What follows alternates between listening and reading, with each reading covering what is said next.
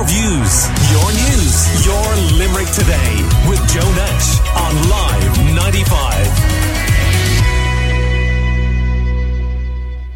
Diggers on the ground are what's needed to transform the laneways of Limerick City Centre, according to Councillor Dan McSweeney of Fine Gael. Limerick councillors were presented with a laneway strategy of uh, of Limerick City at the special meeting of the metropolitan area. The original study looked at twenty-five laneways ways in the city centre, with seven of these laneways being described uh, to a greater level of detail. Councillor McSweeney spoke to Live ninety-five's Nigel Dugdale. He says strategies are all very well, but they mean very little to the general public. The project has been a project that Limerick City and County Council have been working on for some time. It's disappointing that we've seen no work to date, physical work to date on the streets. So I suppose going forward, Limerick City and County Council need to get diggers on the laneways and get works completed. I do believe we should select one laneway and deliver that laneway to set the model of what we can do on the laneways throughout Limerick City.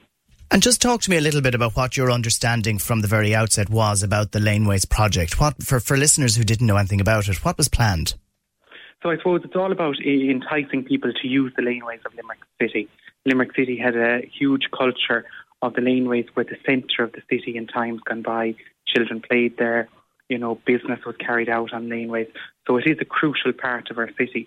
And not alone did laneways form a crucial part of our day-to-day life in the city, it also allowed people to commute throughout the city walking uh, in a safe um, manner. And, you know, that's why the laneways are so crucial uh, for our city. There is funding available for the project, but some have said that maybe the, the funding is being spread too thinly. Um, that would be, would that be something that you would agree with?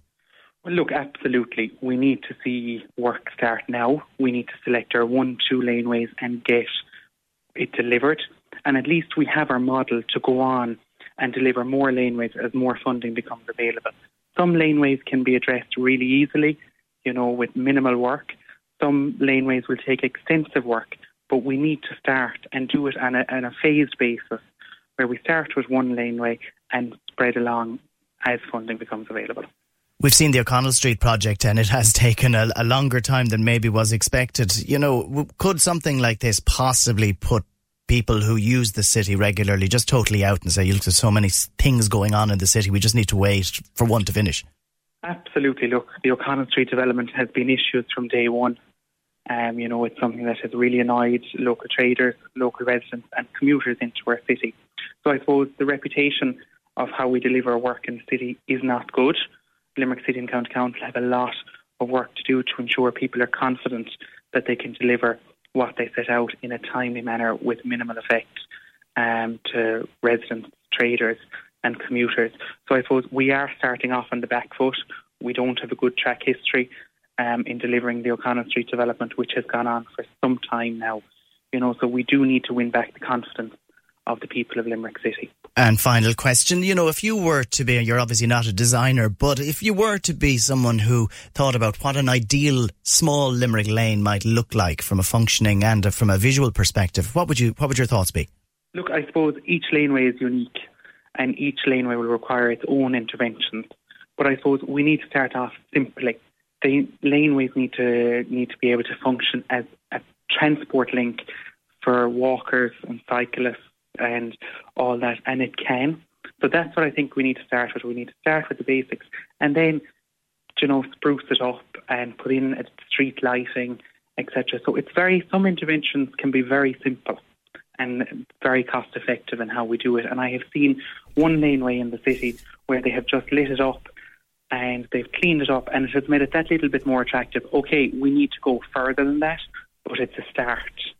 That's Councillor Dan McSweeney there talking to Live ninety-five's uh, Nigel Dugdale. Now we're joined uh, by a few guests on this. I'm going to go first to uh, Helen O'Donnell from Limerick City Business Association. Good morning, Helen. How are you? Can you hear me there, Helen? Is Helen there? I think Helen might be gone. Can you hear me, Helen? Maybe not. Okay, well, we'll cross to the studio here. We have Councillor Olivia O'Sullivan with us. Um Olivia, this is about opportunities and what can be done. Um, what's your take on it all? Okay, well, I guess to give you the context, uh, it was very interesting listening to Councillor McSweeney's piece there. Um, so I called a special, as Cahirlock, I called a special meeting of the Metropolitan District last week because there's, a, a, there's obviously a number of really high-profile projects underway in the city at the moment, but there's a lot of other work that needs to be done as well, and the high-profile projects are really dominating the discussion. Um, and, and, and I had councillors talking to me about various work, and I felt that we needed to have public discussions about the other work that needs to be done, and we can't let the high-profile projects um, dominate to the detriment of some of the other work. So we had a meeting where we discussed um, the wayfinding strategy for Limerick, the laneways strategy, um, the market area in High Street, Nicholas Street, and also there was an update on the world-class waterfront. So as you can see, a lot of the work that's going on the periphery around the O'Connell Street and maybe things like Opera and so on, we need to be discussing these things. Yes, everybody's frustrated with O'Connell Street, but we can't keep talking about it and kicking the tires. We need to move on and see, you know. But per- personally, I really wanted us to have these public discussions because a lot of this work was on behind the scenes and we get briefings as councillors. But again, it's, we need people to hear it on a, in a public domain um, about some of the other work going on. And also as councillors, it's up to us to hold the uh, council executive to, to account. So we want to bring them into the public domain and get them to talk about this work in the public domain and make the commitments in a public way. So the laneways was one one of the items that we discussed. Um, work was undertaken. It started in twenty twenty and was uh, completed last year by um, uh, Rosie Webb, and it was a laneways project. And she engaged with, so, because this won't be anything new to some people who were engaged with that project. So she was um, talking with a lot of people, uh, stakeholders of laneways, so people who live there or have businesses on there, they were engaged with this project. And there was a lot of work done at that time, a research project. Um, she was focused on the Georgian neighbourhood. Um, but there will be businesses who who made their own plans, submitted their own ideas about what they could do with their laneways. I mean, obviously you can hear Councillor McSweeney, sometimes it's quite basic.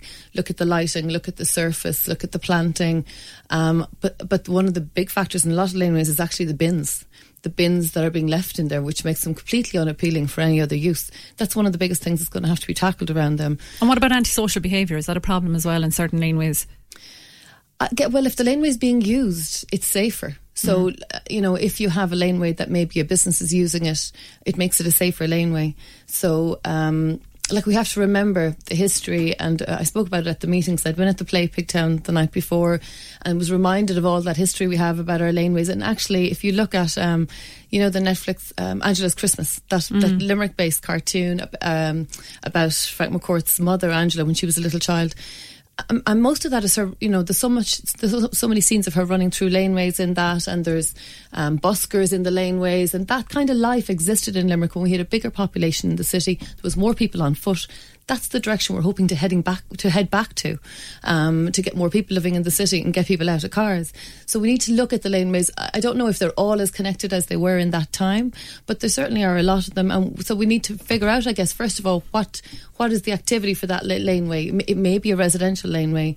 Um, and then we need to, you know, look at it from a residential perspective. What do you want to do in that laneway as the local residents living there, and design it for that? Or it may have a business use or a community use. Um, so there's various activities and they all have their own identity. Okay, uh, Councillor Sasha Novick, I hope, is on the line. Are you there, Sasha?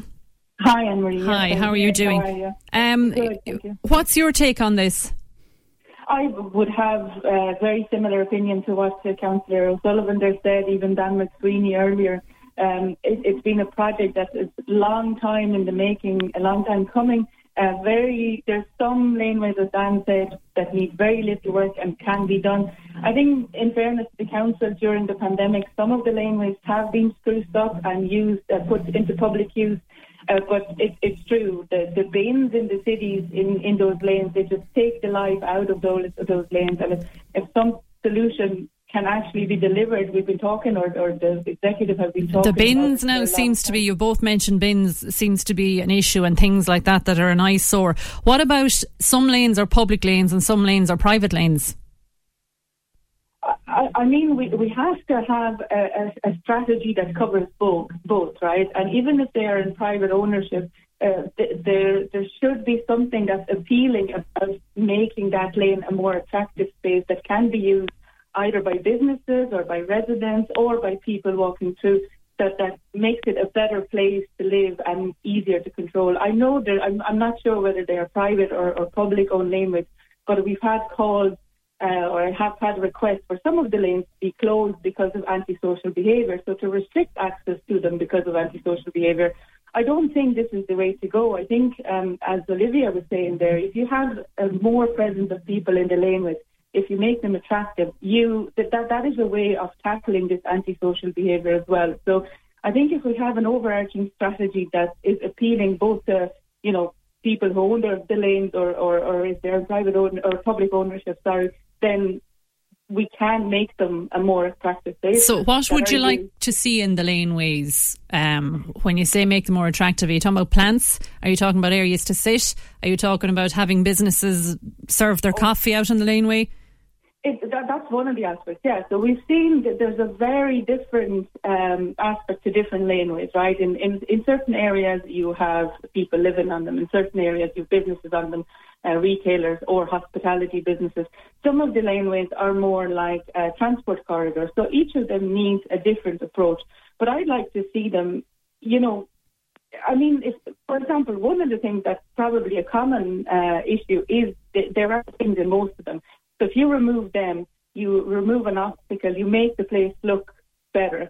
You can add, I don't know, you can paint uh, paint uh, uh, areas that are in poor condition. You can put planters, you can put, you know, little architectural touches that can make a huge difference, as we've seen uh, with different parklets happening in the city, you know. Um, little okay. things that can make a big difference. Uh, Olivia, what about that issue of public and private laneways? You, you'll have businesses, um, people, residents, people who own the, the areas, and it may just cost money, and they're not going to do that. Well, I guess what the... And council, it could be one of the eyesores as well, you know? Yeah, well, I guess what the council can, can, can control in the beginning, initially, in this project at least, are the public laneways, because they have the control over that. And then it's up to the get the buy-in of, if it's businesses that own the laneways, for example, if they're using it as a car park, or bin storage, or a combination of both. But then, I, I mean, the council can can can lead to so much, but we really need buy-in then from the businesses, and we need them to get on board.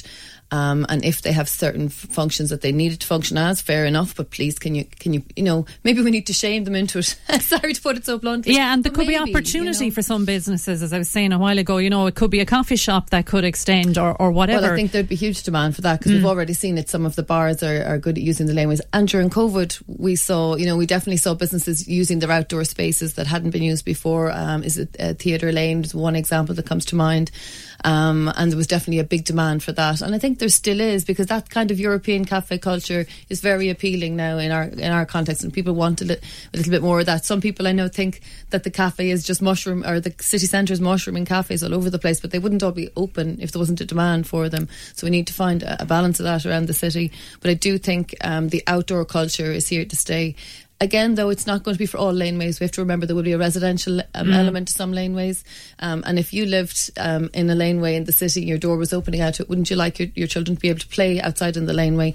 Maybe, um, like we've seen it actually, off Barrington Street, there's a laneway where they have um, a crate planter. It's like a... They call it vertical farming, but this is like vertical horticulture, where there's a crate up on the or a pallet up on uh, pallets on the walls, and they're actually pla- you know growing herbs and so on in them. There are loads of creative ways that um, our laneways can be used, and interesting things done to them: um, colour, lighting, the surface, planting, um, seating if that's suitable. And I'm so just going to go back to the lines. Is Helen O'Donnell there? Helen, are you back with us? Hello, good morning. Uh, good morning, Hi. Helen. Don't know what happened there with your line. So you've had an interest in this for a long time, I believe. What's your take on all of it, and what would you like to see happen? Yeah. Good morning, everybody. Yeah, before before COVID, we had um, a plan for Daly's Lane. We were involved with a number of um, different volunteer organisations who were leads in uh, lane projects, and we took Daly's Lane, which is just beside Rift there. The Bell Table backs onto it, and Genium backs onto it, a number of offices. It's a Georgian area of the city. So we had um, had a really uh, interesting plan with planting, and um, really it was ca- trying to make a carbon neutral area in the city, because you have a lot of cars there, you have lights, the cars are constantly pulling up and spewing out carbon. So we were looking at having um, uh, green walls, planting. It's a it's a challenge, and everything both of you have just mentioned um, is um, factual in terms of you have to have plan, you have to have buy-in from all the building owners, because it's the back of somebody's building. Sometimes they don't even remember that it's going out to the lane. They just drive out there, drive in the morning, drive out in the evening. And so their access is really important. So we found quite a few challenges, but um, uh, then COVID hit and, and it wasn't developed. It's, I suppose, lighting, um, uh, appropriate lighting, um, safety, making sure that this is not a through lane, um, and making sure that people would feel comfortable. Some of the businesses were very enthusiastic about it.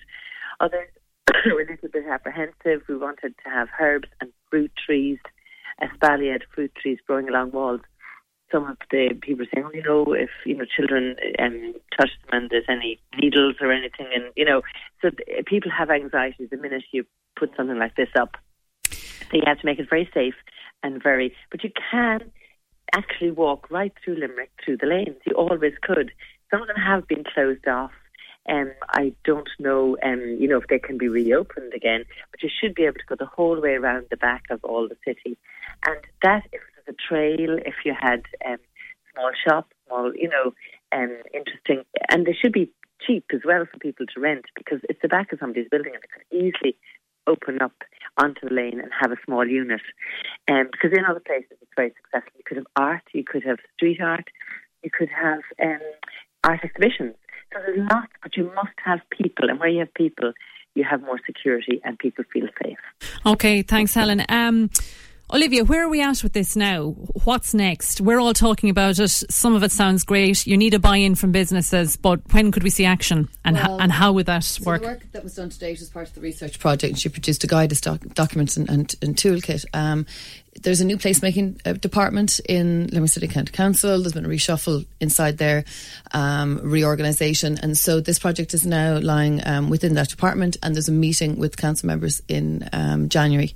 With the person who's now responsible, so it's a it, um, it's taking the research that's been done so far, and then that person has to drive it on. The proposal was made there by Councillor McSweeney at the meeting as well about taking one lane. Can we please pilot one lane, take one, mm. and go for it? So that's where the conversation is going to be at in in January. So a lane has to be decided, and all of that. There's no. There's no decisions as to where this is going to start yet or anything no, like that. No, January. Yeah. Like we, we've yeah. been assured yeah. that we're having a meeting in January to follow up this yeah. conversation. Um, it, there's a lot of opportunity there, isn't there? There is. Actually, Helen reminded me when she was speaking there about the um, the potential of the arts within the laneways. Yeah. In, in twenty fourteen, during Limerick City of Culture, there was a wonderful laneways project, and uh, I can't remember the name of the artist that did it, but they paired up um, seven schools with seven laneways.